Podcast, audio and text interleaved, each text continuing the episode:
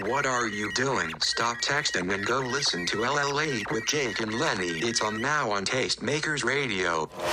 Tastemakers. Yes, yes, yes, yes, yes. Tell your friends to go now. Seriously? What are you waiting for? LLA with Jake and Lenny. Mondays only on the Tastemakers channel. Dash Radio. It's so hot. Boom shakalaka. Well, hello, everybody. You are listening to LLA on the new Tastemakers channel. As you probably know, we are recording a lot of this stuff remotely to do what we can to flatten the curve of COVID 19. So let's just jump right in with our interview. Aric Abraham, thank you very much for being here. Um, with cinematographer, happy to be here.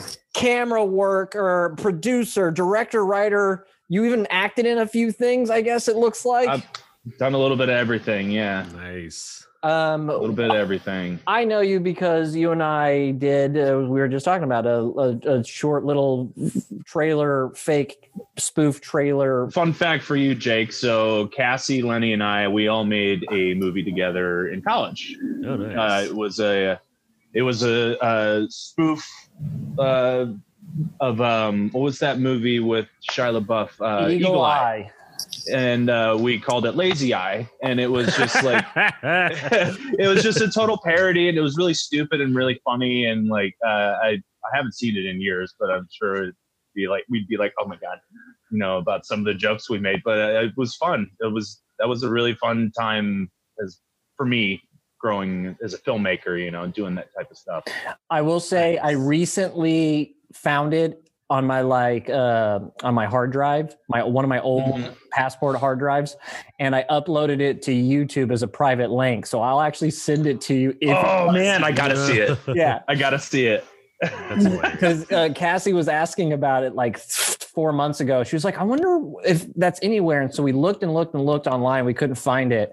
And then I was going through my uh, old footage of other stuff for other things. And I was just like, guess what I came across? Oh my Um, god! but I I, was I, like, I can't wait to see this thing, dude. Uh, you have to send it to me. oh, it's not great. It's not great. yeah, that's that's perfect. 15 years ago or so while we were at Missouri State. Yeah, it was something like that. 16 years ago, I think. Yeah. 15, Shout out 16 to Missouri State. Yeah, Just- Missouri State brought us together. one of the worst. Uh, one of the worst. Well, Missouri is one of the worst, but the college itself was fine. Yeah. Uh, I'm here with Jake FH. Woo! Jake, hello. Welcome What's up, back, Jake? man.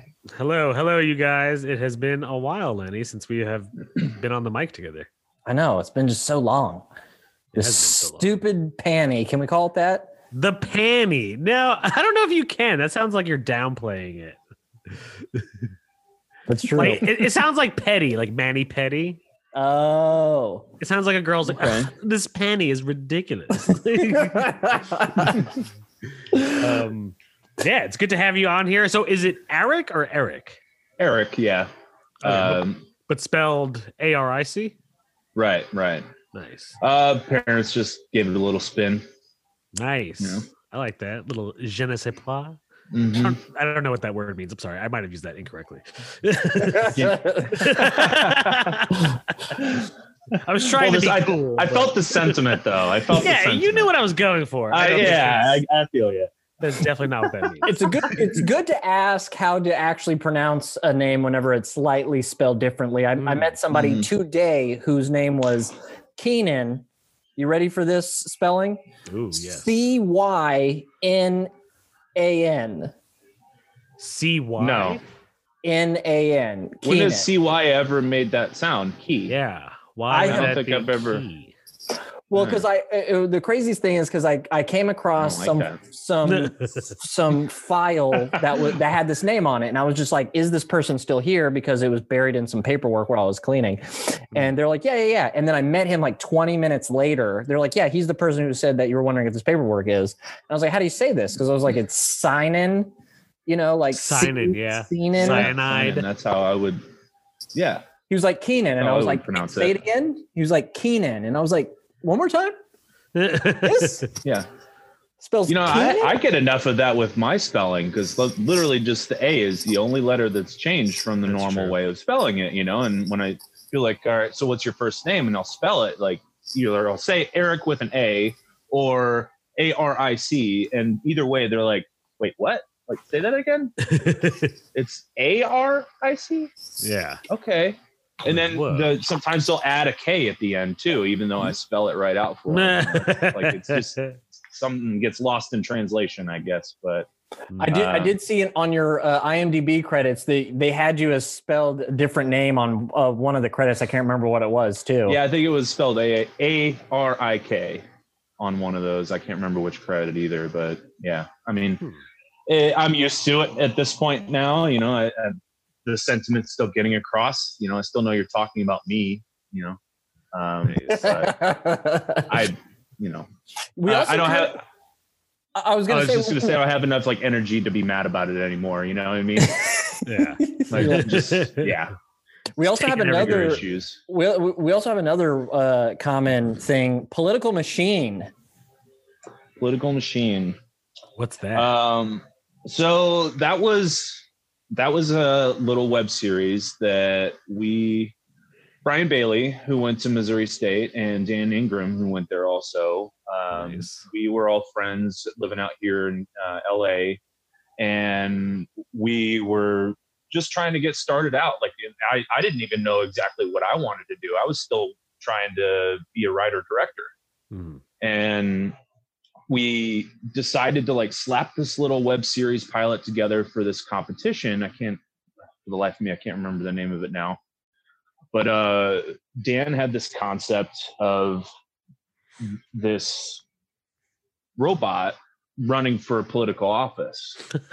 And we just we had a lot of fun with it. And so we were like self-funding this thing. And uh, brian's girlfriend natalie was producing it and like doing all the set dressing and all this stuff on the weekends. That's sick. you know and it was it was really fun really stupid uh, really like silly humor. And uh i mean like we were all still just learning about filmmaking but i directed an episode or two of it and i also shot a couple and i think that was kind of the turning point for me like you know what i really should be focusing on cinematography because i'm liking these days more. Mhm. you know like there's just i something about cinematography just really grabbed me at that moment. I was like you know what this is where i want to go with it. Now, career. to do me flex a little bit on the fact that like we can't find all of the music videos that you have done on IMDb. Yeah. flex You on know, a couple because I know you just did um, uh, Jack Harlow's. Um, Yeah, I was uh, first AC on Jack Harlow's "What's Poppin'." nice. Um, I was the first AC on Eminem's Godzilla.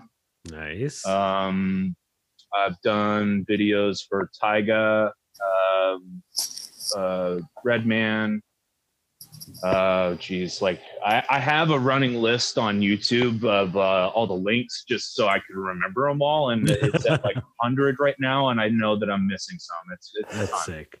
I want to have a Um, running list of the things I've done, and I have to write it down so I remember. That's well, and, you know, because that stuff doesn't really go on IMDb or anything, and like you know, deep down, I'm a huge fan of music videos, so it really has been awesome getting the camera experience in that world. You know, because there's a lot of extra creativity that can be made done in music videos because you like you could tell a story or you don't have to like you can just create some really cool visuals you know and like every video has a different concept and it's just like it's really exciting to me to work in that kind of medium you know um What is one uh, of your favorite music videos? Um, not necessarily that you worked on, but like throughout time itself. oh man um stuff like uh like the spike jonze a lot of his work you know, like Yeah. did, you know fatboy slim and uh pharcyde drop um beastie boys sabotage you Mhm. know um that type of stuff and then you know hip hop videos like california love and uh, yeah. you know that type of stuff um big pimpin you know like that was that was just like it was like a million dollar production or something at the Yeah, time. I Like, remember was, that like, video. music video peak like um nine inch nails closer. Like that video really hit me hard when i was growing up. I i spent a lot of time on mtv Yeah. and nickelodeon you know that type of stuff. That's a weird combination. I know, like you know, it's like MTV was still like very much music video driven, Yeah. and you know they had music videos on all the time. And but especially with TRL, you know, like TRL was made it like a really big deal. God, that's a throwback videos. for We're us. all- we're all I roughly Us the same old age. fucks. Yeah. I was gonna say we're all roughly the same age, so we we know TRL. Yeah. Well, mm-hmm. that was Carson Daly. and you know a lot of a lot of the influence for me or motivation to like continue working in music videos is a lot of famous directors and cinematographers that are working in movies today are they got their start there you know like that's just like david fincher is like the biggest one i can name right now like he Oh, got I didn't know started he started off with music videos. oh yeah he did a ton of music videos for like madonna and um a bunch of groups in the 80s before he finally started getting into movies and all that. Um, yeah, yeah, he was a big one. Michael Bay too. Michael Bay got started in music videos. That surprises me a little less. Yeah. Based on his recent stuff. But yeah, that's cool. I didn't know that either. um, yeah. So yeah, it always it always kind of felt natural to go that route, you know. Um, yeah, and I enjoy it. I'm How'd you actually get working on into one it? tomorrow. Do you do you remember the first one you did? Well, I know for sure that I got into like the good paid music video work that I get through a friend Mike Blevins, who introduced me to a cinematographer named Justin Jones, who was actually a B cam operator on Dying is Easy, which we'll talk about later. But um, Jake is dying to talk about it. um, you know, Justin, I, he's he's become a not only a dear friend but a, a really good mentor to me. And you know, he's taught me a lot of great things, and you know, I've kind of learned under his wing. You know, because I was I went to school for filmmaking, and you know, made my little stupid videos on the weekends and all that, and like tried to get better with each thing, but like you know working with him and then you know him also like being like a nice person to bounce ideas off of and stuff Hmm. you know he's really taught me a lot and you know with all that experience on all those music videos i think that was like one of the biggest things that i brought to the table with dying is easy you know since the last thing that i shot you know which was two years ago i think what which was was another Batman deal. Uh, it was um, it was for the same production company as Batman Dying is Easy, but it was a superpower beatdown episode. It was Oh, yeah. Batman versus uh, Killmonger. Okay. I was- saw that, one. That was the last thing we did, and um, you know, I I wanted to best myself with this. Dying is easy. I I wanted to like do better than that job and like make the best Batman thing that I could. You know, from from where I was, you know, bringing to the table. Just because everybody was too, they were all working super hard on it, and like they thought when we went into it that it was going to be their swan song. It was going to be like their last Batman thing ever. So like everyone was really going hard on it, and I was like, I gotta, I gotta take it up a notch, Hmm. you know. So um, I wouldn't have done nearly as good a job without them being involved, but especially my experience in music videos. Um, Nice. and yeah, it's uh, it's been quite a ride so far. Was there a rumble that uh Bat in the Sun that'll be their final one or Well, that was that was the plan originally when we were shooting it. Um, you know, because of the overwhelmingly positive reaction to it and everything, there is like a rumble of there being a sequel. I don't really know if anything's in stone yet about that. Um, it's we're, we are already planning on moving on to something else this summer, uh, completely different project, but who knows? I mean, it, it it may not be the last one. Nice. I hope it's not personally. I'm so it's funny when Lenny uh told me about you and he was like, Oh, you know, I have a buddy who was a cinematographer for uh Dying is Easy. And I was like, Oh, I was like, does he work for Bat in the Sun? Because I I've I've watched literally every single super superpowered beatdown like ever. I'm just a huge comic book nerd. Okay. So that's right up my alley. I'm a big fan of uh Wolverine versus the Predator one or Yep. Scorpion versus the Green Ranger, shit like that. It's just cool. Yeah, yeah, yeah. They have really crazy mashups, and Yeah. uh, like they just they for uh, all of the new viewers, like they they haven't really been there from the beginning. You know, like the if they don't, their passion has always been there. You know, Mhm. like they've been. Like they have to be the biggest comic book nerds on the planet that I've ever met. You know, like walking into their apartment. yeah, like you know, it's the love is there, 100. percent I agree. and uh, it's really cool being a part of that family. That's know? cool. That's cool. Um, Yeah, when I watch it, you could feel it. I was like, oh, this is like made not just Mhm. by like typical production crew, but like like nerds are clearly behind this. You know, people who have yeah, read yeah, stuff. yeah. So and so, dying is easy. uh Because I, I like that dude's portrayal of Batman. I think he he's big enough, and He's Yeah. perfect.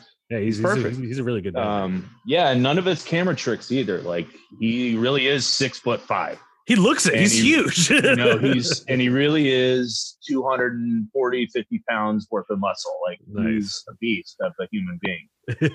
and you know it's like he just walks in the room and it's like batman you know like i can't believe batman is standing right there you know but like he's got a lot of experience doing it and i think that was one of the things that led into it kind of being a swan song was that like he's been playing batman for 16 years Hmm. uh, on screen and then he also was uh, he was also the man in the suit at like comic cons and like That's cool. you know you know booths for warner brothers type stuff in dc you know like he he's always been batman you know? Uh he never got his due on the big screen. And somehow some fans found him and aaron the writer director and uh guy who played joker.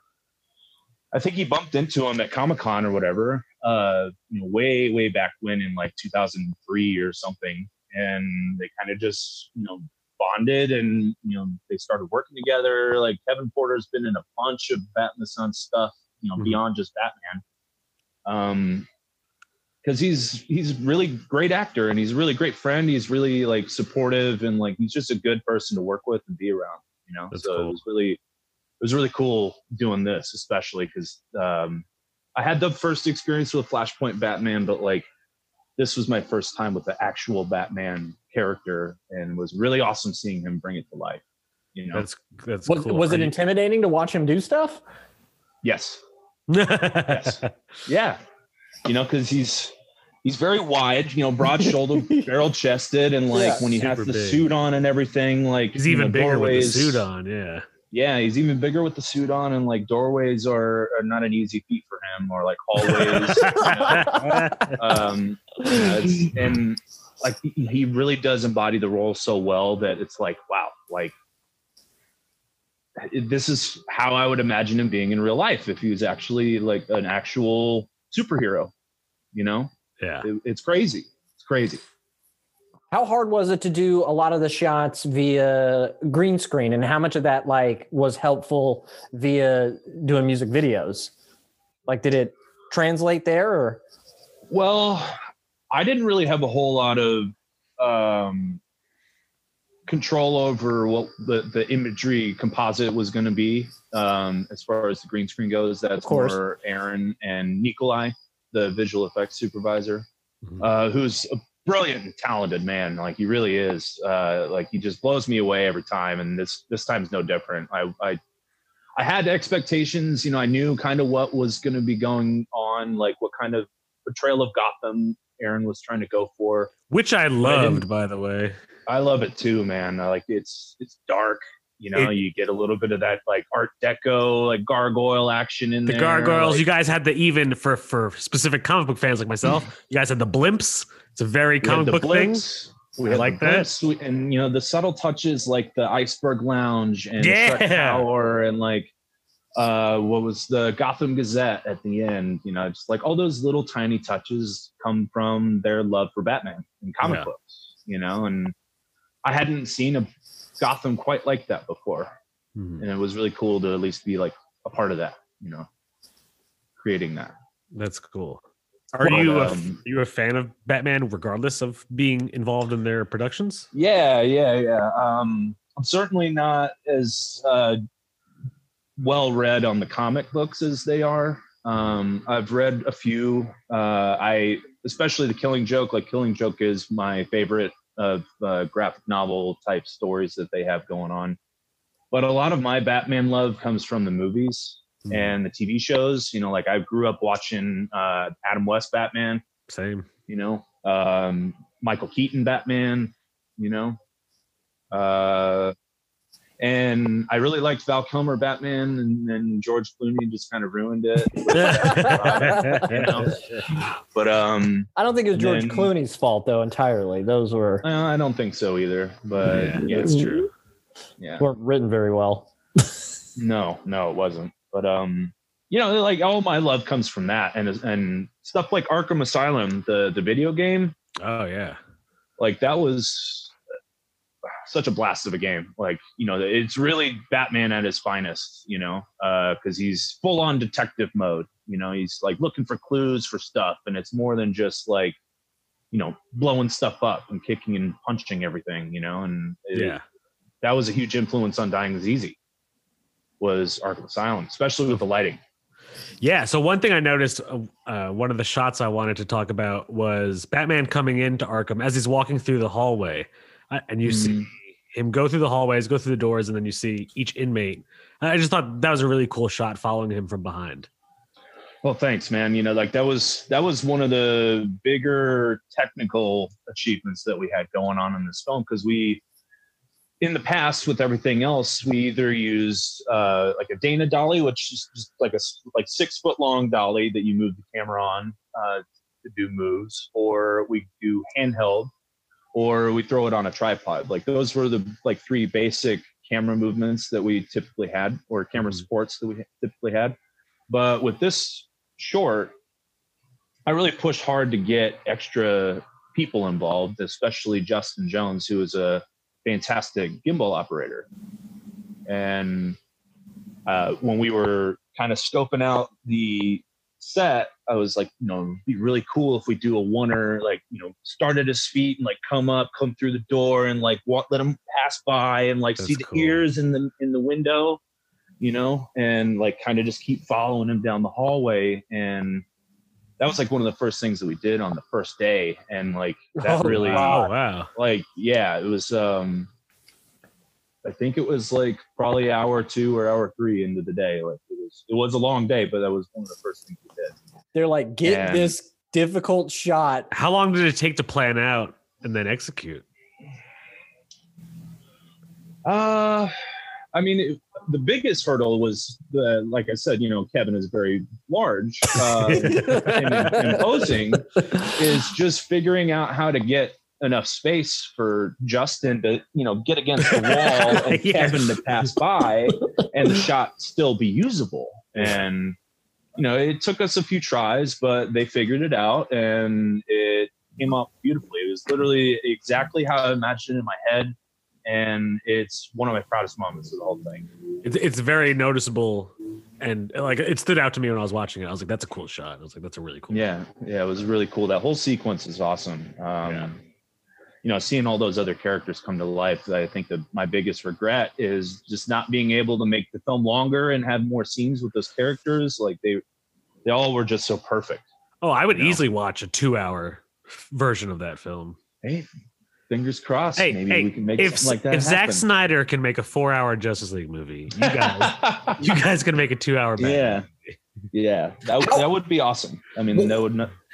Can't And ha- imagine anything making us happier than that. How many days were you guys on for that? Because it was it's at, all said and done. It's about twenty eight minutes, I believe. Was it right? around- yeah. It- yeah, I think it's 25. like 26. 26. Yeah, 25, 26. Yeah, 25. Right under 26 minutes. How many days did you guys spend filming that? Well, it was originally it was five, um, but then due to some script changes, and we had a there was a fight sequence that we had shot at Arkham on day one, which is part of what made the day so long. Um, It's not in the movie? So you're telling me not. there's extra There- somewhere. There is extra footage. Oh man, I want to see that. who knows if we'll ever see it um i don't know if aaron has any plans on releasing it at, at anything Release Um, the Aaron cut. but uh yeah there was a whole other sequence there that we shot and then um we spent a day on a green screen with michael madsen so all of his stuff was shot in a day and then the remaining three days were kevin and aaron at the arkham cell the rec room. And part of what made that those days or you know we could have probably shot it in two days but in, it became three because one aaron was kind of he did two performances of the joker. Uh, one that was what you saw which is more comic book and more animated Mhm. and there's another one that's a little bit more toned down a little bit more grounded Mhm. and he chose this one for this but he there's rumors that he might do a black and white re-edit like a noir cut is what he called it Nice. and incorporating some of those other performances into it so it'd be like a slightly different movie which is exciting The Zack Yeah. Snyder version, yeah, where he did like yeah yeah yeah and you know uh who knows when that's going to happen because like i said we've got another big project on the horizon that we've been planning for for a while and now we just don't know where all the this is going to fit in but Now, is this something you're purposely? Are you are you able to tell us Yeah, about I was gonna this, say. this big something? Uh, or? Uh, no, no, I'll, I'll talk about it. Uh, it's uh, it's another project of theirs. They it's it's an original idea. It's called Legend of the White Dragon, and it, it is heavily inspired by Power Rangers, but it's all new stuff, Nice. and it's going to be awesome. Um, I don't have a whole lot of details, and if I did, I couldn't probably couldn't talk about them. But I haven't even seen a script yet, so um, I just know like the visual concept, and like I've seen uh, they just did a test fitting of the one of the suits on Monday, and he sent me a video of it, and I was like, "This is gonna be sweet. This is gonna Like, be dope. this is gonna be dope." Who's Like, making these? Who's making these suits, and how is he affording to make these suits? Well, the That suit was really cool, by the way. the Suit. suit Oh my was god. awesome. That was a dope That ass suit suit. was awesome. That- that suit was awesome. Is that part of the, out um, to- Indiegogos? Is that part of the the cost go to making these? Yeah, a lot of a lot of money went towards the suit. I actually don't know the exact figure, but I know that it's over ten grand that went to that suit because they, Holy they had to make they made a lot of towels um, for perks for Indiegogo, um, and he had. I mean, Kevin had to do ten or eleven test fittings in order to get that thing to fit right. You know. Oh, Um, so you know, it, it was a lot of effort, a lot of money. Uh, but shout out to Sean Reeves for his amazing work on the suit. Like it was unreal, really good. unreal. Uh, Reevz FX. He he does a lot of stuff. He's on Instagram. Check him out. Nice. Uh, his stuff yeah, is incredible. fuck yeah. I'll look that up too, just because that's yeah, that Yeah, was R cool. E E V Z F X. Hell yeah. because So I, I gotta- so I need to know ten sorry. grand to make myself a suit like that. Okay, cool. mean, that's what I need. I mean, I'm sure it's less, but I mean, just- Lenny, you're you're skinnier. they, they had to probably less. Yeah, like my they had less get a whole material. lo- they had to get a lot of different materials made for the suit. You know, like Yeah. the especially the stuff around the abs. You know, the it kind of has like a nice little texture to it. Yeah, it looked like almost they like, had to, Kevlar type that. stuff. Yeah, yeah. So um, yeah, the, the quality of the suit was just insane. Just insane. Unreal. Yeah, it was so Yeah. awesome. What were you gonna say, Jake? You're about to say something. Oh, I, I got to ask what seems to me like the obvious question is what was it like working with Michael Madsen? That was the huge. dude, as soon as I saw him, I was like, get the fuck out. Is that Michael Madsen? you know, it was it really was awesome. Um, I bet. he's he's just a, a great human being he's really down to earth uh like just to like kind of humanize him a little bit um in his writer you know like uh, most actors of his caliber have a writer things that they require in their dressing room stuff that comfort food that type of stuff well he asked for chocolate milk because he asked for chocolate milk because uh, he never gets to drink any at home because his kids drink it all and I, like when I saw that, I was like, all right, this like you know he's he's not nearly as intimidating now. You know, like was- you yeah. because you see him in stuff like Reservoir Dogs and you know Even Kill- the Kill Bill, he's super stuff. intimidating. Yeah, like Kill Bill. Like I mean, geez, like, but he's he's really great. He's really awesome uh, to work with, and he he really brought something special to the character. yeah, when I saw that, 'cause I'm familiar with the character uh, Harvey Bullock. Mm-hmm. When I saw that, I was like, damn, that's actually like really good casting. Like, just just cast him in a Warner Yeah. Brothers picture as Harvey Bullock, and I'll be I'd be happy with that. Like, Yeah, I, I thought it was brilliant, yeah, and I wish I knew the story of how they even got him. Um, yeah, right. we you know we only had him for eight hours or so um oh wow. so it was it was pretty tight like getting all that coverage done but um, we got it, and it was a great day. That's Was there really two great. camera operators? Was it just yeah, we had we had two cameras on a lot of stuff, especially the Batman Joker stuff. Um, you know, one one reason was because you know we only had Madsen for eight hours, so we yeah we have to get him and get everything. And two, uh, you know, stuff for like Batman and Joker coverage, like Kevin could really only be in the suit comfortably for like 20 minutes at a time before he started feeding because there's it doesn't Oh, wow. breathe. And you Oh know, yeah, I didn't so think about that. he'd have to literally like we'd have to cut and he'd have to sit down and in you can't see it but inside the room there's an air conditioning unit and we would literally sit him down right in front of that air conditioner blasting into his face and neck and like you know Oh, we'd have unzip the suit um you know fill him full of water you know and like you, you can't see it in in his performance but like he he really he brought a great performance, all things considered. You know, like Yeah. just because we shot this in like August in LA. You've ever- Damn. yeah, so like it was it was hot, yeah. and you know, so he he mentioned it at some point, like in one of the hottest days, that you know he when we realized that we need to start taking longer breaks for him, he was like, you know, his you get foggy, like you can't think, you know, Yeah. and like you stop being the character, you know. So like when we when we started saying like, all right, we only shoot for 20 minutes and then we take a break, just put a lot of pressure on me especially, but I mean everybody else. Like you know, like we got to get this, and you know we don't. Let's not kill this man. it's, not, it's not worth that. You know, Don't like fucking we don't kill wanna lose a Batman. You don't want to be the thing, guy you that know? kills Batman. That's not good. No, no, no, no, no. And but once we got into the rhythm of all that, like it, it was, it all came together. Um, but you know, that was just one of many little hurdles that we had to jump through That's so or cool. jump over. Yeah. Was it difficult running two cameras at once? It was in that little room. Yeah. Um, that little rec room is only like, I don't know, nine or 10 feet wide. Like, oh damn. Yeah. so yeah, it was, it was tough at times, but, um, the green screen, not so much. Um, and the Arkham day, we, we ran two cameras sometimes, but it was mostly one on that day. Just, you know, especially in the cells, because the cells were, you know, not that big either. Um, and just the, the coverage that we were doing, it wasn't really conducive for two. Hmm. So um, the second camera kind of just fell fell in for uh, time, you know, just try to save time and like try to capture both performances, you know, of them each playing off of each other. It was, you know, it's kind of important too, you know, um, because a lot of this felt like more of a play, you know, like more of a, it's, it's more flowery comic book dialogue, but it's, it's more of like, more of just a play, you know, two characters in a room, mm-hmm. you know, battling it out with words. Yeah. We're, ha, yeah, excuse me. Your previous experience doing music videos, uh, have you had you already done a lot of green screen work?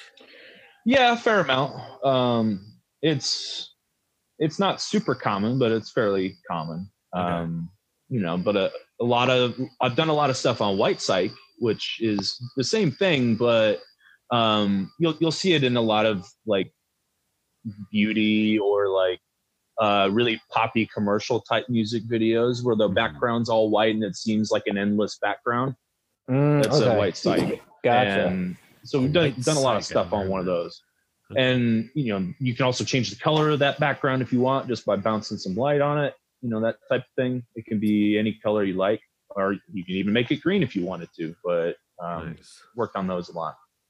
But as far as like the compositing and stuff, like I really don't have a whole lot of experience myself with it. Like I've done a little bit of stuff on. Um, it was a short film I did with uh, my friends Brian Bailey and Matt Jackson a few years back, and I tried my hand at it. It's really difficult stuff. Like You did it, visual like- effects is just like I just Oh. I don't know if I have the brain for it. It's just like a whole different level. Um, so that's why I can't give enough props to Nikolai on Dying is Easy. Like he really blew me away.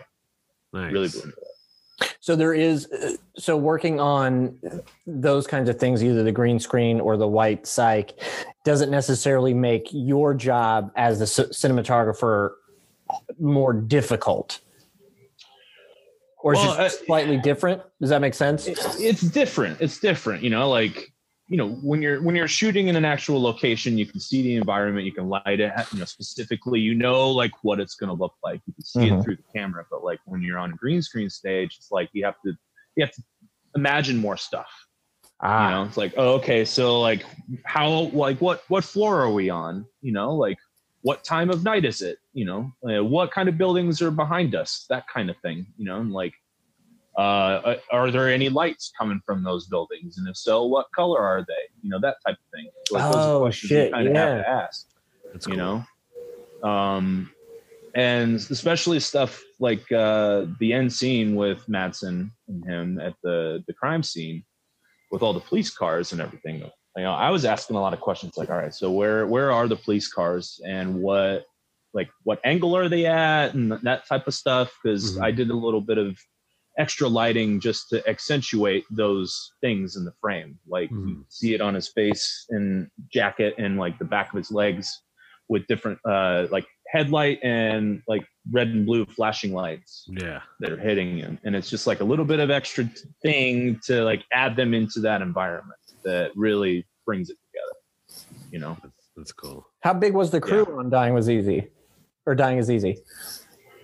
oh man i can't remember exactly how many it is something like 15 or 20 Oh, damn, you Um, got a pretty big crew then. Yeah. i mean yeah all things considered we have a pretty big crew um uh, everybody was wearing at least one hat you know like uh, doing a bunch of extra work you know to really bring this whole thing together. Just like we we had a budget of about 70 something thousand dollars. I don't want to say it was 73 uh, they raised on indiegogo and then they also matched some of that too. But uh, you know a lot of that money had to go to perks you know like getting posters printed and cowls made and dvds or blu-rays made and that type of stuff you know, And Michael stuff costs Madsen. Yeah. And Michael. And- Madsen. Yeah. you know, and, you know we had michael madsen and doug jones and, yeah. Doug Jones, I you know, saw like that. Amy, and like Amy Johnston and like you know, all, just everybody uh, was definitely working for cheaper than they should be going for, just for us to make make the budget. But like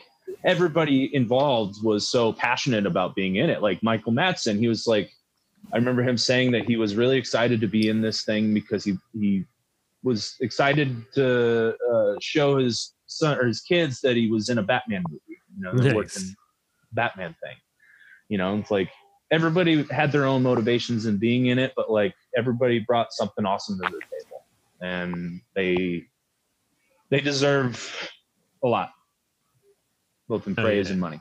I, I almost forgot for a brief But- second that Doug Jones was in it uh, until you As the said that. Riddler. Yeah, I just almost Yeah. completely forgot. Um, That's such that's that's so cool. That's so Mhm. cool. And in three days, potentially uh, under three days, you guys did it all. Uh, what the um Arkham? Yeah, the fi- yeah the filming right? Didn't you say was well, we, we did originally five. Oh, you did five. Um, okay, okay. Yeah, it was five. Three days with Batman and Joker. oh, I um, got you. Okay.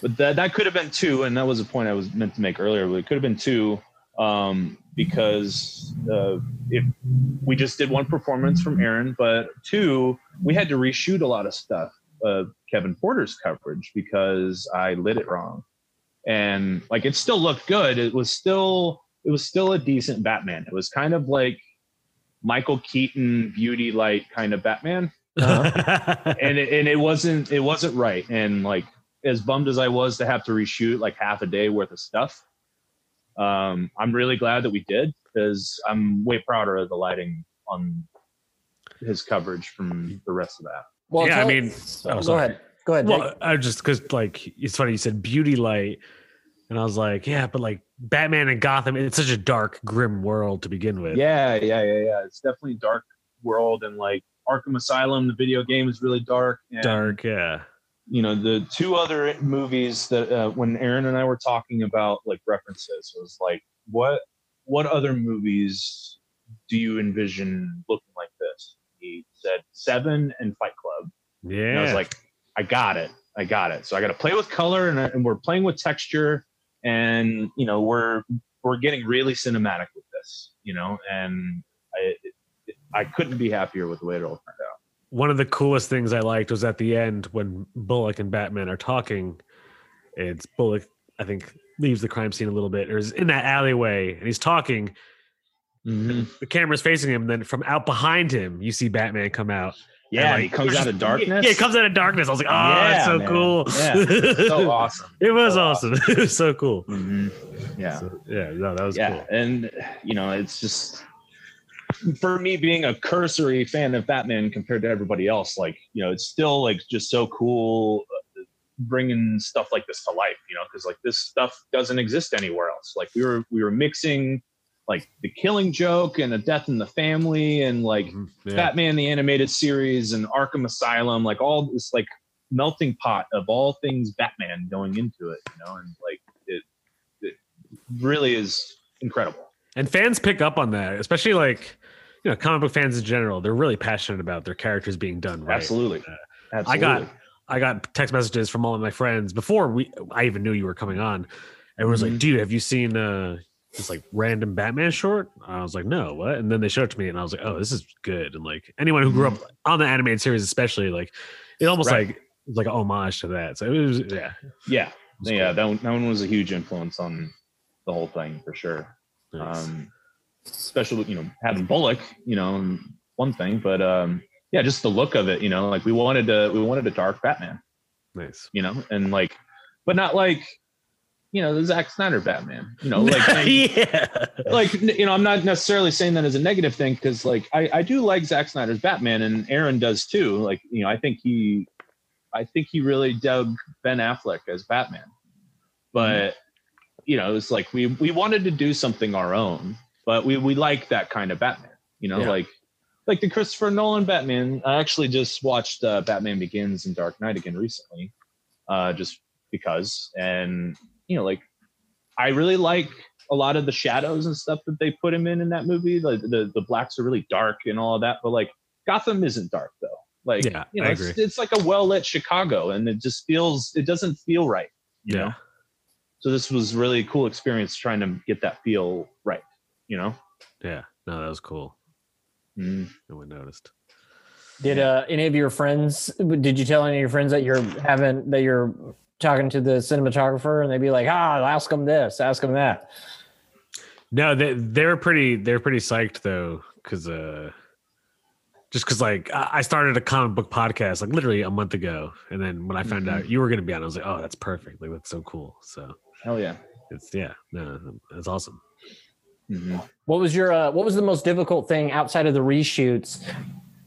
Uh, and then I guess p- apparently that shot that you got from the the legs up and around Batman. Was there anything that you? Was there any kind of um, uh, obstacle? Other big obstacle that you had to overcome while while, while filming? Well, you know, it was Was this was was this tough. during COVID? yeah. This was all during COVID too. Um, When did you film? was You filmed supposed- it last summer? Last August. yeah, last August. Okay. So, oh yeah, that, that's um, prime time but- COVID. but we were we were supposed to start shooting it that March in 2020 Of course. um, because I think the the Indiegogo had just finished in like January or something like that, Mhm. February maybe, and um, everything just came to a screeching halt um, for production um, because we were deemed non-essential people uh, in the eyes of the government and everything, so we couldn't work. And so it there was a lot of like oh yeah i think we're to film next month or like in you know may whatever and we didn't really know for sure until the summer. And then um, there was actually there was a moment where we almost didn't think we were to make it at all just uh, i don't want to say specifically what it was but kevin had some health issues that he had to overcome before he could start filming and um, kudos to him for being such a trooper because you would never know it Nice. um, he really is. Uh, Well, he really he, is a beast. he posted about it on his like Instagram, I believe. So it, it's pretty Mhm. common knowledge because he was saying how Yeah. it was it wasn't it wasn't COVID related. It was he had some kind of like kidney issue or something like yeah, that. Yeah, it was, it was issues with his kidneys. Yeah. Yeah. Um, and he, it was it was days before we were supposed to start shooting. Uh, Then he had to go to the hospital for everything, and it was just like, yeah, is he going to be able to do it? Like, because if we don't have him, we don't really have a movie, you know. Like, we don't have because like who else do we put in the suit? You know, It's you, Aric. We put they put you in the Yeah. right, yeah, right. There's no way in That'd be hell I would sick. turn in a, half a performance as good as him. No way. No way. Um, no way. oh, I'm not sure the last But- time I've your chin, so it's like uh, you have yeah. That's true. I mean, in order to be Batman, you have to have to a very distinguished chin. Yeah, yeah. And so that was a thing. And then um I guess the I guess the biggest hurdle really was just the having to take the breaks for Kevin, you know. Mhm. Um because like you know we had we had a bunch of extra people on this crew that we don't normally have that really helped a lot. Um so we're we didn't have to do multiple takes of things. Like we we kind of got it in the first one or two. Nice. Um, people like focus pullers, like my friends Cole Brewer and Spencer Wood, they they both came in to help us out with uh, keeping stuff in focus, and um, which can be tough um, when you're operating the camera yourself and moving, and you know the characters are moving, and like I don't know, it was it was just like extra touch um, that I, I think helps everything move smoothly, and stuff like my friend Mike coming on as a gaffer to help light the scenes um, you know that that really helped with time um, and all that. So, you know, we we really brought a lot of extra stuff to the table than we normally do with the Batman Sun productions because those are made out of just pure love and like um, you know it's literally just a group of friends coming together. But like you know, we brought a few extra people on this one Mhm. to make it a production. You know, Yeah. like make it bigger. If you if you do a sequel, I want to audition for the Penguin. Mhm. and Lenny, That you should audition sweet. for Robin, the Boy Wonder. I think Ooh. yeah, You- you're an older Hmm. Robin, Yeah. of course. yeah, of course. Yeah, yeah, yeah. I'm the, Well, I'm the it- one right before he dies because oh, that would be cool. You could be the one that dies. yeah. Well, yeah, that would have to be a flashback type thing in this Sure. sequel if we did it, but that would be cool. Uh, I think that it fits the darker tone of everything that we've been trying to go for with it. So Yeah, and they totally allude to it Yeah. in, in, in the uh, Mhm. film when Joker talks about killing him. So yeah, his whole monologue. yeah. Yeah, So Aaron, Yeah. Aaron wrote, directed, and starred in it. yes, yes. That's sick. How was it working He's- with him as a director? Uh, it's it's great working with him as a director because he really does know exactly what he's looking for. Mhm. um, to the point where uh, it, it was some it was a bit of a struggle for me initially when I first started working with him as a cinematographer, but I've gotten a lot better about it now. And it's there are times when he can't exactly explain what he's looking for, so I'll just hand the camera over and he'll shoot it himself. Uh, like he really he is very smart, very intelligent filmmaker. He understands the the core material. Um, he can do a lot of things and a lot of things well Hmm. and you know he really is a powerhouse. Uh, and his dad too. His dad sean i mean he's, he's no different. Like those guys are, are what i imagine the coen brothers being like like two halves of the same brain Yeah. you know? Because like aaron's got the acting chops he's got the writing chops and directing and they co-direct scenes together but you know because aaron was on screen so much of this sean did a lot of the directing you know? But um aaron also uh, I didn't. I guess I didn't realize it was his dad. mhm, yeah I saw the yeah. names, but I didn't see. I guess I didn't put that together. I didn't realize that. I didn't put that together either. Yeah, yeah, it's his dad. Who uh fun little fact about Sean, he's uh I don't want to say official because I don't know who would make it official, but let's say unofficial, uh first cosplayer to ever exist uh in the form of Dark Darth Vader in 1977. Whoa. He made his own made his own Darth Vader suit. It's on his Instagram. It's incredible. Uh, but like you know, he's like Aaron came from nerd blood. You know, like so like those two guys. They are just like pop culture like encyclopedias. You know, Nerd The- like- blood. Nerd Yeah. blood. yeah, their- their their blood is thick with comic book and sci-fi and that type of stuff. You know, nice. But Sean, you know, like he's he's a great director on his own. He also did a lot of the art direction, so a lot of the props uh, and set dressing for him. Uh, he made a lot of the props on the Batman and the Sun stuff, like any any character that has a gun or some kind of weapon. He probably made it. Nice. You know? Um, he writes the music. All the music in this film was original and written by him. Um, Wow. Wow. Yeah, like they're both really, really incredible creative people. That's cool. Yeah. So what would be because you said you had went to school originally, or when you came out here, you envisioned yourself being a writer director. Do you still have any desire to do that? Mm, I'm sure. Yeah, it, it is fun. Um, I, I maybe later on in the career, but yeah, there's just something about cinematography that I want to keep focusing on heavily. You know, I, have written some scripts. Uh, I've started them and haven't finished them. You know, uh, especially during sure. the pandemic. you know, especially during the pandemic, that was something creative to do because for a while I couldn't make movies at all yeah. you know so like got to get that creative juice out somehow and you know so started working on some stuff but gotta finish it kind of thing but um i mean yeah like cinematography really is like the thing that i want to focus the most energy on for right now what would be, I guess, like either. uh, I'm trying to think how I want to word this. Like, what would be either your like passion project to shoot, or who would you love to shoot with, as far as the director Mm. goes? where's the director goes i mean one of my favorite directors of all time is martin, martin scorsese Nice. uh, that would be really cool but that would be some pretty big shoes to fill you know but um or uh, you know, like Tarantino's another one. I'd love to work with him, see how he does his thing. yeah. Um, every director has their own style, you know, and uh, Aaron and Sean are no different.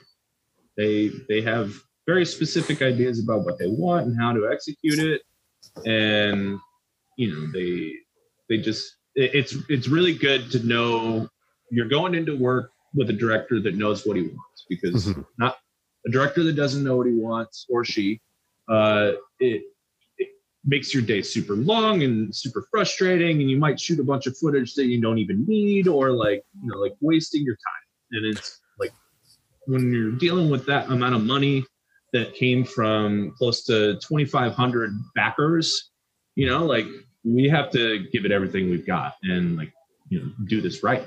Yeah. you know? Yeah. so um yeah. Did you Uh, did you a lot of feel pressure did, with that. did you I was gonna say did you guys feel pressured by any chance? Like in it was there a sense of like oh shit this I- there's like real weight Yeah. this? Yeah, uh, I mean, you know, because there were so many delays on the production, you know, Gotcha. supposed, we were supposed to be filming it in March 2020. You know, like all those people that donated all that money were, you know, asking every day, like, Yeah. It's like, hey, when the fuck? You Where's know? my money going towards? yeah, like, exactly. Where, where's and not to mention like their perks. Like, where are my perks? Like, where's my poster and all this stuff? You know, it's like, there's all that pressure. You know, and then oh, do you have a poster? I want to see what it looks like. I don't have one yet. They, uh, I Oh, think okay. they just got them printed recently. Okay. Uh, You'll get one though, right? Come in yet? I, yeah, I'm gonna get one. you're like they're pretty. yeah." They're pretty sweet. Uh, uh, bet. they're pretty sweet. There's two of them, Nice. but um, but yeah, I mean, there, there's definitely a lot of pressure there, and you know, Bat in the Sun has a huge community. They have like two and a half million subscribers on YouTube. Like, Just you know, they, so many. they have a lot of eyes. So like, you know, there's there's a lot of pressure just delivering a product at all. You know, mm-hmm. let alone a, a good one. You know, 4.35 million views dying as, wow, as right this moment Holy Wow. That's Four a lot. point Crazy. three mil. Crazy. Oh, you said 4.3. Yes, Oh, wow. four Damn. point three mil. Nice. Unreal, man. So how does it work as far as like because I saw the disclaimer in the beginning, but like I guess I, I just don't know. I just don't know for my own. Do you have like uh by doing that, is it guaranteed that like Warner Brothers doesn't come after you? Well, DC has has a rule that you can use those characters in any kind of fan film that you like. You just can't make money off of it. So it has to be not for profit. So, you know, in Bat in the Sun's case, like a lot of their stuff's monetized, but all that money just goes right into the next production. You know, Yeah. they just keep rolling it over into the next thing and to keep the whole thing alive because it costs a lot of money to Yeah. make that stuff, Oh, especially sure. at the quality that they make it at, you know? So, um, yeah, it's, uh, the, the momentum of this is undoubtedly because of their fan base. Like their fan base is huge and passionate and really positive and like, you know, whenever they put something out, people just jump on it. Oh, yeah. they- I- I- you I jump it's on like it. literally everything, like everything. Me Dude, I too. mean- like I get excited, you know. Yeah, it's like, oh they- yes, that thing's out. Yeah, yeah. you know. Are there are there because you're talking about the um the next project being loosely based off of you know the Power Rangers um Mhm. but is there is there something that you that maybe that they're talking about doing that's more full featured than than these That will be a feature length. okay Nice. Ah. That- that is going to be a feature length production. Very Um, probably 90 minutes, maybe a little bit longer. Um, I don't. I won't know until I see the script. of course But we are shooting for a feature length project. Hell yeah. now is that going to be um fan funded how is how is That one's fan funded as well. Yeah, that one. Uh, the Indiegogo launched around the same time as the Batman and Dying Easy one did, and that one raised 500,000. oh wow. Um, and same deal. Uh, you know the perks uh, and Wait, All of that costs the a lot of money's money. already the the Indiegogo is already over and you've got half Yeah. a yeah, oh fuck Oh, okay. I didn't. I misunderstood that. yeah, yeah, yeah. It's already it, the they already reached their goal, and now they're in like stretch goals and stuff. Damn. Nice. So Fuck um, yeah. Damn. yeah, it's huge. Like yeah, like I said, their fan base is huge. Yeah, Um, they are huge. and so but again like a lot of that money is going to have to go towards you know getting perks made you know stuff like that um, mailing it all out to people um, and stuff like getting the suits made which they've already started getting made. Like i, I just saw a t- video of a fitting from monday. Um, Very cool. you know that type of stuff. So like the wheels are already in motion with with that production. Uh so you know that's that's where i'm like well where are we going to do the batman thing? Like if we do an- a sequel like i have no idea where it's going to fit in the schedule you know? So I mean, even um, just we'll see. I, lo- I love um because I, I don't fully know how Indiegogo works that well, and uh, so I'm Mhm. looking at the Batman, uh, the Dying is Easy one, and it is like the stretch goals is like you know at 25k is our main goal, but at 30k we can add another ca- Mhm. cameo. At 50k we can extend it to uh, more for more action. 75k, um, you know we can add another like two other characters. You know at 100 Yeah. Okay, you know, it's and that's exactly what happened because when we when we first started shooting it the film was going to be like 15 minutes and they kept the fundraiser open and they raised some more money and uh, we ended up extending the film with um, the fight sequence in the apartment with uh, Jervis Tetch, yeah. Mad Hatter. The Mad Hatter. That's Mhm. that scene was added later, and the cut scene at the end with Catwoman that was also added as well. Um, because of the the stretch goals being met, and so we we have a 25 minute film because of that. You know, it would have been. I, I still think it would have been a very good film, but it wouldn't be this. Hmm. I love I without love the that, you know little I mean? um addition of the Mad Hatter. I love that kind of. I thought it was a really great touch. Yeah, and he gets was- he never gets used in mainstream Batman media. Yeah. So I mean, he's he's on Gotham, but you know, like he, he hasn't really been done very much like Joker has. You know, yeah. Um, so yeah, it was it was a really nice touch. Jamie Costa really put in a great performance on that. Yeah. I Who, like that he was like way, a pedophile. Yeah, yeah, that yeah, was yeah. crazy.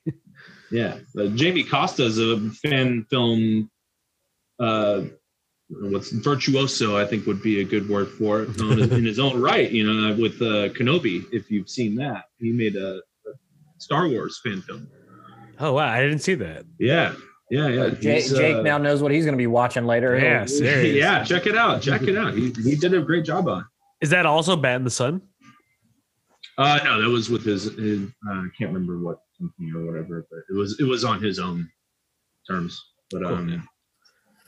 but yeah, like uh, it with the Indiegogo going as well as it did, it was it really wouldn't have been same film without it. You know, like we wouldn't have gotten Jamie Costa or Doug Jones or Michael Madsen or any of those people. Like we still would have had the story.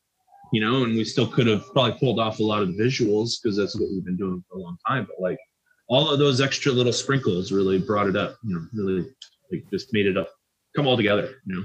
Yeah. because I think a lot of uh, people's like initial reactions too is like, oh, they got fucking Michael Madsen. You Mhm. know, like what I'm saying. As soon as Right. like they're like, oh shit, oh shit. You know, there's several oh Mhm. shit moments. I There's a lot of about other it. shit moments. Yeah. But like in a Yeah, there positive are way, quite a you few, know. actually. Uh huh. Uh, Doug Mhm. Jones. Oh shit! Like literally, it was like, Yeah. oh, fucking, oh my god. Okay. You know? yeah and you know when we first started making the movie and you know the budget was really fluid and flexible because it was the indiegogo was still going you know i i only started finding out about that stuff as you know things were actually cemented in stone you know like i didn't know we were going to be shooting with michael Madsen until like a couple weeks before same thing with doug jones like he was basically a last minute deal oh wow. Well, with every, And with there- COVID, I'm sure they're also too just like fuck yeah, get me some, you know, let me work a little I bit. I just want to get out of the house Mhm. and like do shit. Sure yeah These perks are Yeah. like 25 bucks. You get a copy plus the soundtrack. Like, I mean, you know, the the music was Mhm. inc- like uh original and amazing. Like, Yep. all original. And what's really cool about the music is that that's a Batman theme that they've crafted over many years. Hmm. Um, because this, is, this isn't their first Batman fan film. This is, geez, like the fifth or sixth, something like that. Mhm. Um, you know, it started back in like 2005 with Patient J. Um, and then what was it? Batman Legends and Seeds of Arkham, City of Scars, like you know, so like that that theme has sort of been like a, a motive for a, a little while, you know. But like this is like the most grand and epic version of it. And when I heard it for the first time, I was like, it gave me chills, dude. It Yeah. gave, like goosebumps, man. Like Sean is so good. He's so good. That's so cool. I gotta go back Yeah. and watch those other films. I never even knew. highly that. recommend highly recommend it uh, Oh, yeah, city of scars especially um, kevin porter played batman in that one as well um, Nice. it's a different joker uh, that's played by paul molnar who was also the joker in their first film patient j Nice. but um, it's it's also a really dark version of gotham and batman doing his thing you know what he does best with the detective skills and like they put a lot of production value in that for way less of a budget um 10 years ago you know? Nice. and like it's batman dying is easy is approaching the view count of that one uh if it hasn't already surpassed it but like it's still it, it's underrated. It's criminally underrated. Great fan film I have no doubt. I uh, Yeah. how, how did did have you explained exactly how you got in with them? i haven't actually No, yeah, Uh, that's true. yeah that's uh How did you? Yeah, how did you? story How did you meet? How I assume you met Aaron somewhere, and Well, I, I met all of them through a friend um, who I met basically like right when I moved here to LA. Uh, his name's Joey Russell.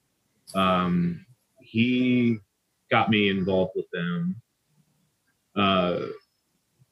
because he he's a filmmaker like me, cinematographer. We bonded pretty easily over cameras. I was like kind of an assistant slash shooter with him on this first uh, DP project of his it was a feature length self-funded movie and it never got released formally it was um but you know it was a huge learning experience for him and me and like we started like collaborating on some stuff together and then he started asking me to come help him do lighting for some of these Bat in the Sun projects. The first one was batman versus darth vader Yeah, I saw that. Yeah, yeah. and That one was that was the first time I met Kevin, and first time I saw him in the suit, and was just like, "Holy shit, this is Batman right in front of my eyes!" You know? Yeah, and he's wielding a lightsaber. and he's holding a lightsaber. What? yeah, like yeah, I was just freaking out, and this is cool. This is fun. It was like it was a really hard day um because they had to do it. It was a lot of the green screen stuff. Um, Yeah. like spoiler alert, you know, Batman gets kicked out of the uh, uh, Death Star, The Death Star. and um, and it, it was awesome, and it really blew me away. But it wasn't until um, I want to say Nightwing versus Winter Soldier Yeah. that I came back to do another one, and you know, it's like I was super excited and like you know just happy to lend a hand and like you know make a tiny little bit of money on as well, but like it was just really cool working with a group of people this passionate and really good at what they do. And like Mhm. you know that was something that i had been trying to find in la you know I, I had found it with you know my other group of filmmaking friends and all that but like at this point we had kind of started going our own way with stuff. And um so it's like i want to keep doing stuff with these guys. And I started bonding, you know, with everybody in there, and they, they, you know, became more than just like coworkers. They became friends, and then finally family. Um, but we did a project for um, Valiant Comics called Ninjak versus the Valiant Universe. hmm It was an eight episode web series. Uh, Valiant funded it. It was the first live action anything Valiant had done. Hmm. And Joey was the DP on that and did a fantastic job. And I helped him light it all the scenes. So I think that was really like what cemented my place with them. And after that, Joey, uh, he was moving on to another job and couldn't really fit these freelance jobs into his schedule anymore. Uh, so he kind of passed the torch to me and, you know, had to talk me up a lot. Like, no, Aric can shoot, Aric can shoot, Aric can shoot. But, you know, finally got, finally got a chance to shoot on, um, what was it? Uh, Michael Mads, um, or Michael Myers versus Looksy, super horror beatdown. I never saw that. Wait, do I have that mixed up? I have that mixed up. Well, I've done two projects with them uh, as cinematographer before this, and you know, it had to prove myself a little bit, and you know, it was hard getting in, in into the groove and figuring out my my place in everything. Mhm. You know, because uh, it, it's a really small crew. It's Yeah. a really small crew that's doing a lot of stuff, and you know, they it, it was it was just a little bit of a learning curve, but um, you know, figured it out after the first project, and then we did the Flashpoint Batman versus Killmonger video, um, and that was also a learning experience. But you know, it was easier than the last one was Mhm. to to pull off, and so it's like, all right, I feel like I'm getting the rhythm here. But then I hadn't really been able to shoot anything else. Uh, that came out in 2019, and um, Batman was Dying is Easy was going to be the next thing that got delayed for so long. Um, so didn't really shoot anything between those, unfortunately. But um, What's uh what's one of the craziest, wildest things that you've uh like shot while doing music videos? hmm, Is there anything just wild? I mean, every day on a music video suit, music video set is wild, more or less. um, you know, it's well, especially when you're you're- shooting with all these, you know, like super high profile, you know, musicians. I'm sure that they're Uh-huh. um, there was one Aric's like Aric's like, oh god, don't get me started. Oh man, I mean, yeah. There, was- there was one in particular I'm thinking of right now. It was for a Redman video. We were Nice. shooting. We were shooting at this uh, low budget warehouse called uh, Willow Studios, which uh, incidentally, Bat in the Sun I have shot at a few times because it's it's a great place, like great texture. It's like this old building. Uh, it's brick and like rusty metal everywhere, and like there's a room Is in the basement. is it off like, Willow like a- Street in downtown LA? yeah, Oh, yeah, okay. yeah. I've if seen you're it. Familiar with that? Yeah, it's uh, just caddy corner from the outside exterior for Paddy's Pub and Always Sunny in Philadelphia. Okay, I know. Ex- I know exactly. what it is. Yeah, yeah.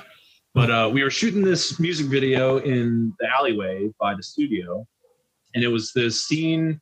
Uh, it was a confrontation between Redman and all of his uh, clan against the cops, and we were playing the song uh, on playback speakers really loud at like three in the morning or something. so like and one of the the neighbors of the studio just starts screaming at us like F you guys, F you guys, shut that shit off and call the cops. And like, we had a permit to be there. yeah. And two, you live next to a movie studio. Like, right. I'm sorry. Like, if this runs late and our permit expires, then by all means call the cops. Well, like, we kind of have a right to be here. Yeah. We'll try and turn it down. And, you know, just wasn't enough. And finally, at one point, Redman had to give the guy money out of his own wallet in order for him to let us get the tape oh shit. which really wasn't that much uh, time afterwards. But like, you know, it's like just weird stuff like that happens all the time. I've, you're right. I've Um, seen I've seen producers walk up and have to like hand people cash to try to get them to fuck off, basically. Yeah. Like people. There was another. Now that I'm thinking about it, there was another movie that I worked on. I was a first AC on it, and we were shooting at this house in Highland Park. It was like this old, uh, not super old, but uh, like a craftsman house. You know, those really like well-made, like ornate wood houses. Uh, and we were shooting exteriors of the house in December, but the movie's not set during Christmas time. And one, the neighbor next door had a bunch of Christmas lights on their banister in the apartment, whatever.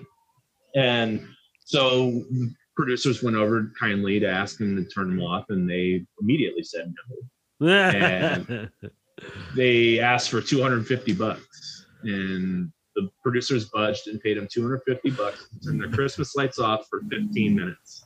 God Oh. damn. And I was upset because that's how much money I was making for a whole day's worth of work on the movie. I'm like, are you serious? Oh, Are you serious? that's But yeah, it's- it's stuff like that, you know, uh, happens a lot. for uh going back to like Redman and MTV when they used to do uh, Cribs. Remember that Mhm. show? So oh yeah.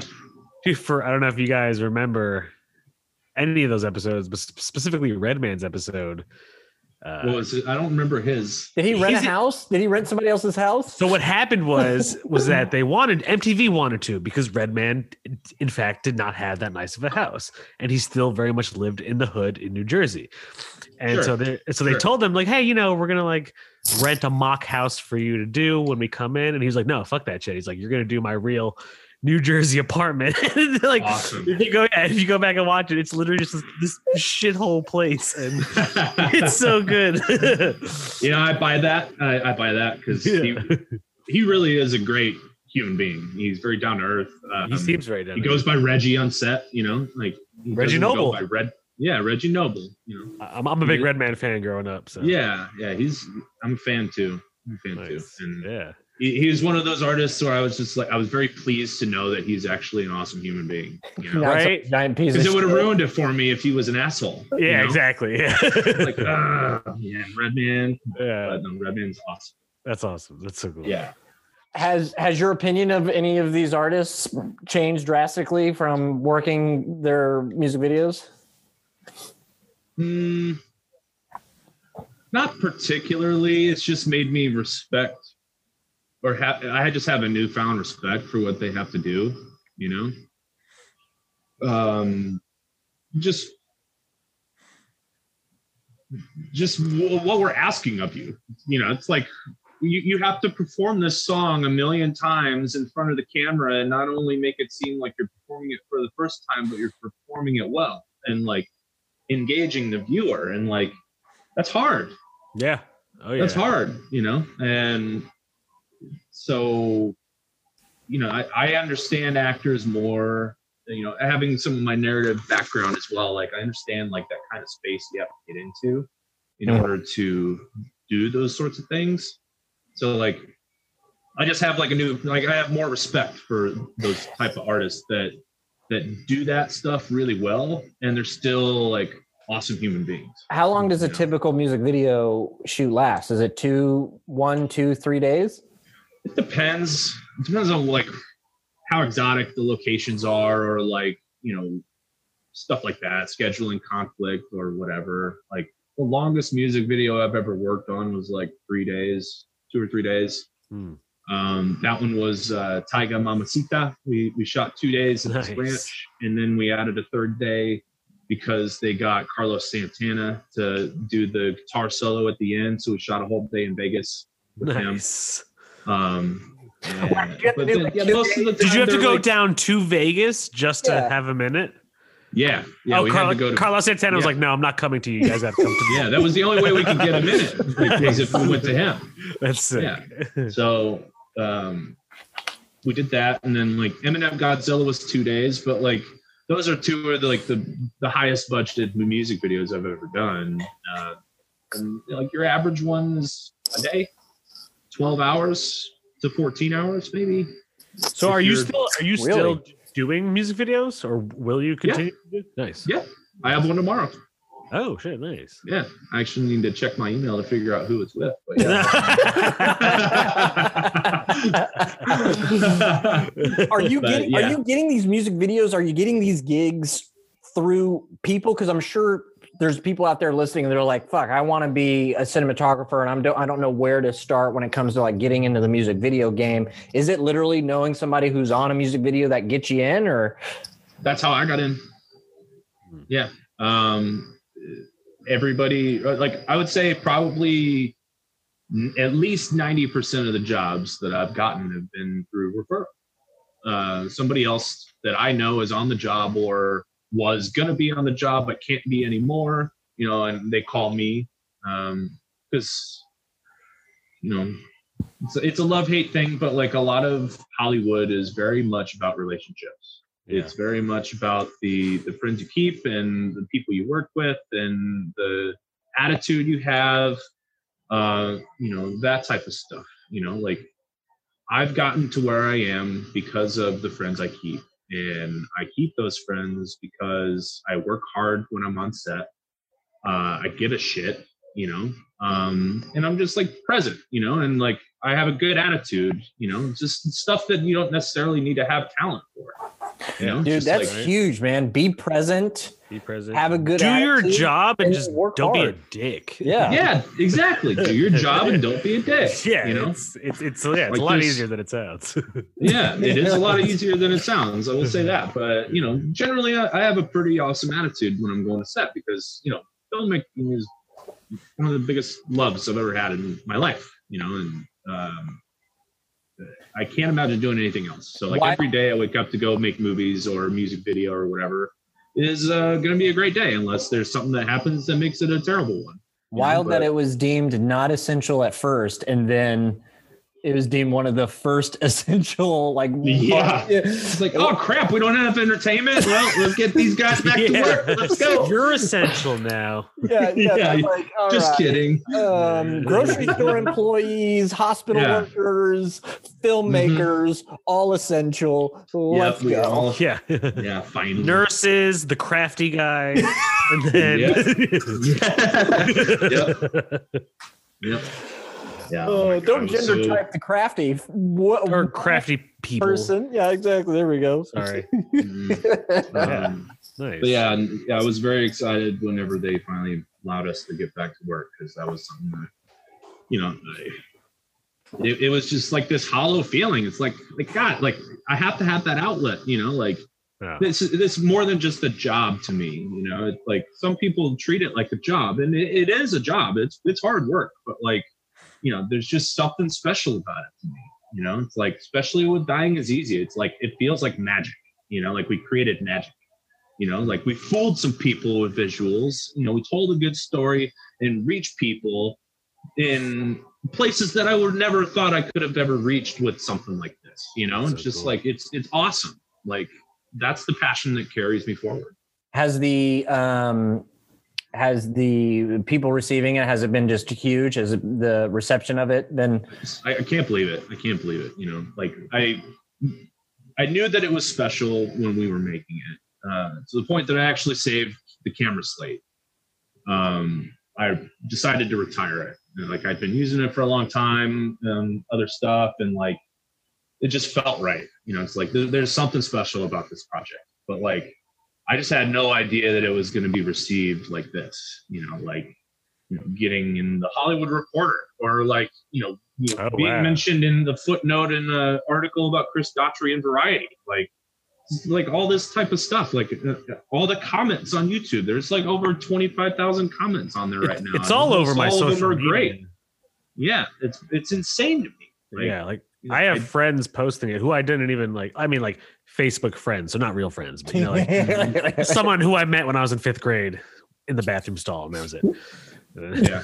but yeah, no, like it's everywhere. I don't know why I met him in the bathroom stall. Let's not go there. Yeah. but yeah, no, But- yeah, no, it's it, it's big. You're right. yeah you know and we we knew that there was an audience uh, for starters because the indiegogo you know there was already 2000 something people that were dying to see this thing That's so but cool. then you know it's like the other videos that we had done in the past uh, you know they reached this view count over the course of weeks or months you know but like we we already surpassed one of the videos I've shot for them, and we're getting close to surpassing the second one in uh, like two weeks. It's just unreal to me. Fuck unreal. Very cool. It's awesome. It's an awesome feeling. Well, shit, man. Yeah. I'm sorry. Go, Lenny. I was gonna say what what's what what's what's something that like um because you've been in LA what 10 years now 12 have you hit Yeah, the 10 year mark It'll be a, uh, yeah, I've hit ten. Uh, it'll be eleven in September. uh, yeah I'm 'cause I'm Yeah, so I'm like 10 and a almost on half that right 10 now. I'm almost on that 10 year mark I'm coming up this this year I think Diaz. the Yeah. t- ah.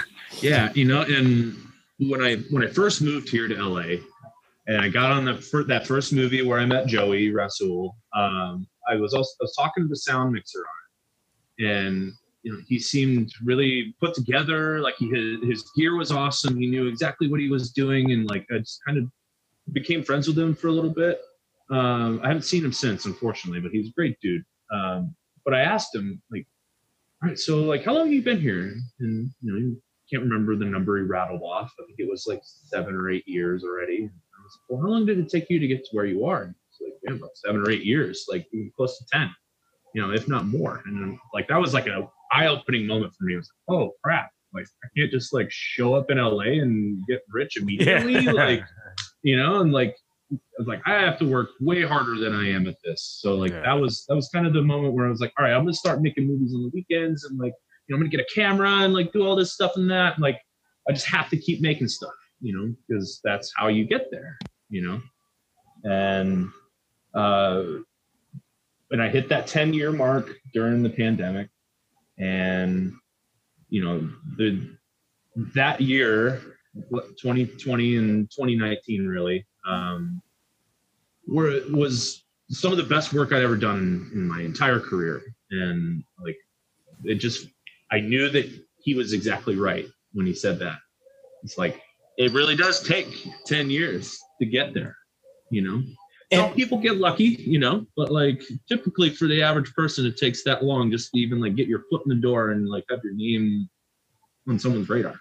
Mm. you Which know? So- crazy that around your 10 year mark you created or you were filming dying is easy hmm And it took me making 10 years worth of other stuff to to make something like this, you know, in in this kind of way. You know. That's why that's why we call it a craft, you know, like we're constantly working and getting better at, at what we do and learning new tricks every day. you know? Yeah. So like the next project, I want to outdo myself on that. With you know, like th- this is now the the high bar. Like you know, I have to meet this level of quality for myself, otherwise I've failed. You know, Mhm. Nice. so just got to keep pushing forward. Yeah. dude so amazing jake you got anything else you want to ask Aric before we let him go No, well, I guess uh I remember what we used to do. So like what would you say to your younger self now knowing what you know now when he was to step foot in LA? As far as advice goes. Or would you say just completely fucking wing each day and until you where it hit 10 years Until you hit 10 years. I think I would have told myself to take take the risk sooner with Nice. getting into camera and lighting. Um, because I it, like it took me a while to get in, you know. But um, there's there's a lot of things about my career that I wouldn't change for the world. Um, there's some that I would, you know, like like for instance, speeding up my camera department career a little bit, you know, Mhm. getting in a little bit sooner. But like, I I, I was distracted with reality television for a while um, because it was a stable paycheck and it was Yeah. one that went for like months, you know. So it's like that was just keeping a roof over my head, you know. And I wanted to keep a roof over my head with money that I made making something entertainment wise, you know. Yeah. So it was like, it was. I'm I'm certainly not uh, ashamed of any of that time that I spent. You know, I No, had yeah, a lot of sure. great experiences on it. I met a lot of great people. We did a lot of really cool things, um, and I learned a lot of stuff. But it wasn't what I moved to LA for. And Yeah. it was like, I it. A part of me wishes that I could redo it and just like, you know what, just go into narrative and music videos and like just, you know, be adamant, but like it took those experiences for me to learn that too. So it's, you know, it's kind of double-edged Yeah, no, for Same sure. thing with going to college. You know, like I didn't need to go to college to be a filmmaker, but it made me a little bit more confident enough to move away from Missouri to try. You Yeah. know, Fuck so yeah, it's like right? you know, it's kind of worth it in the end with that. Like I'm behind so, you yeah, there. Sort of. As an actor, know what it's I mean? just like it's just like, boy, I feel like sometimes I wasted the four and a half years, you know, being through Yeah. college. But also like it's like, well, Mhm. fuck. Like I would have there's no way I would have been ready, you know, had I not gone through in the sense of like mature enough, you know, to like not just fuck around for four and a half years, five years in LA when I got there.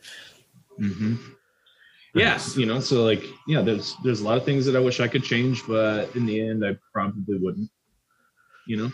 I do like I do like Uh. just the the take the risk sooner. I feel like that's a very for me in particular being out here. I, f- I feel like I Mm-hmm. wish I had uh adhered to that saying, take the risk sooner. Yeah. Do you think a lot of that is because of potentially the like the pandemic? Like I think people are like, "Fuck," I, you know, it's a year almost wasted, and so now it's like, ah, I mean, I, I assume that's going to affect or has affected a lot of people already. Um, you know, sure. I, I mean, I found new hobbies during all this. Um, you know, I learned how to make knives with my friend Justin Jones, the cam operator. Yeah, we learned how to make random knives and and, cool. like, Yeah, it's random and cool, but like it was just one of those things that was kind of born out of boredom. Like, you know, get this creative juice out and like do something and like, you know, I'm gonna I'm sure forge a knife. yeah. yeah, I'm gonna forge a knife. But you know, I'm sure that type of thing is you know pretty relatable for a lot of people. You know, Yeah. like they found some new passion or whatever during you know, the pandemic, and like, oh well, I don't have my job anymore. I might as well try and go pursue that. You know, like do it. You Go tame Take- lions. You know, take the risk because Yeah, The- take the risk the sooner, biggest- man. That's huge. Take the risk sooner. Yeah. I like it. I dig it. yeah and i think the you know i have i have to thank my mom and dad for you know pushing me to uh, find something that i love to do for a career and you know w- without that kind of motiv- motivation and that support that i get from them to you know spend almost 11 years in la pursuing this type of stuff you know it is i, I can't thank them enough um, and this dying is easy made me feel really proud because my mom is like, oh, I have to have a poster. I'm going to put it up in the. Um, oh, Oh no, what happened? Right at the end. right at the end. Wait, see if you can get him back in. What happened? I don't know. Maybe his. I wonder if something died on him. Oh, maybe, or maybe like, oh no, his time isn't affected because it's your girlfriend's thing. Yeah. Well, we'll just we'll hold on for a second. Maybe he'll plug in and Yeah, because he was about to say something sweet about his parents. I Uh, know. Yeah. oh, there you Uh, go. uh, Maybe. come Hey, on. s- sorry about that. Oh, nice. Um, I had uh, my phone went off. Uh, phone call. I was trying. Was trying to get the. Uh, I was trying to cancel a phone call, but uh, Oh, that's hilarious. But you canceled us instead. yeah, I accidentally canceled.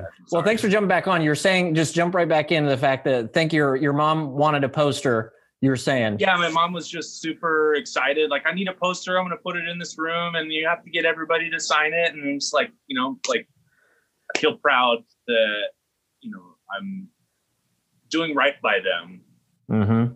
For supporting me for all all of this. Dude, know what I shout out to parents who are supportive in that way, man. Because what's crazy Yeah. is that like you find people all the time who are. I always ask, like, is that something like your parents support? Because like you find that a lot of people don't have when when when you're doing the arts and doing this kind of stuff, and people following this creative path, Hmm. they're just like, oh no, my parents were not supportive at all. They wanted me to be a fucking accountant or you know like you know Right. a, a lawyer or some kind of quote I mean, unquote they- real job.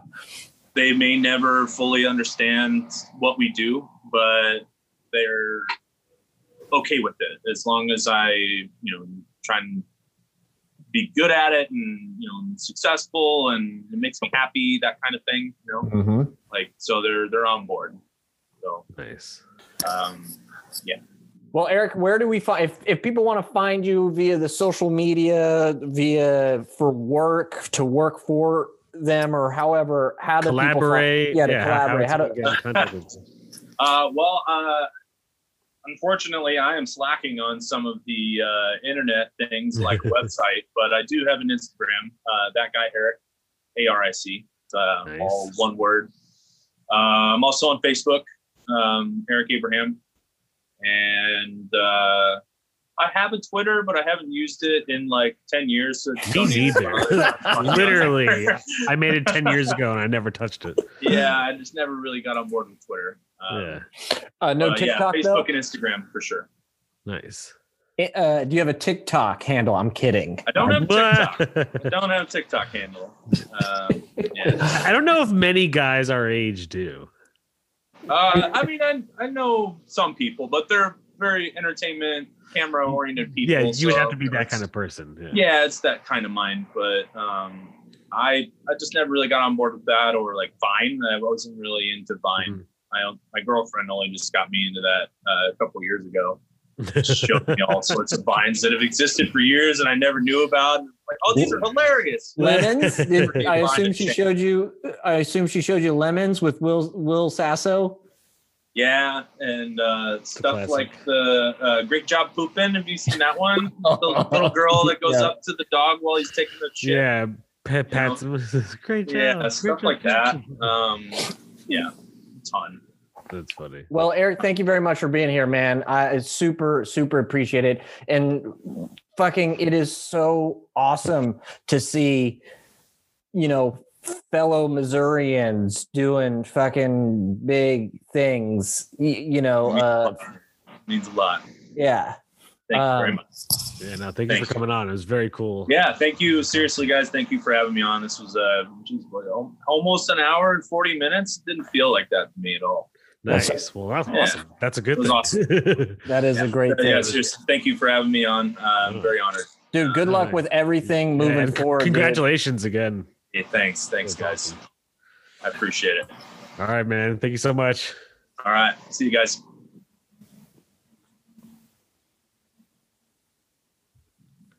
Should we, do, should we do an outro like we usually do? Yeah, absolutely. Go ahead, Jake. Hold We it down. done it while he was on. All right. I'm Jake FH, and you are listening to another episode of LLA on Tastemakers Radio. Boom, boom, boom, boom, boom, boom. Tastemakers every Monday at 12 to 2 p.m. Pacific Standard Time. You can find us on the Taste Makers channel. Boom. Shout out to Jake FH. Good to see your fucking face, my friend. See you, Lenny No- Hernandez. another shout out to Aric Abraham for fucking dude. That's so cool. yeah, he was a very cool guest. I'm glad we had him on. All right, until next time. We'll see you guys.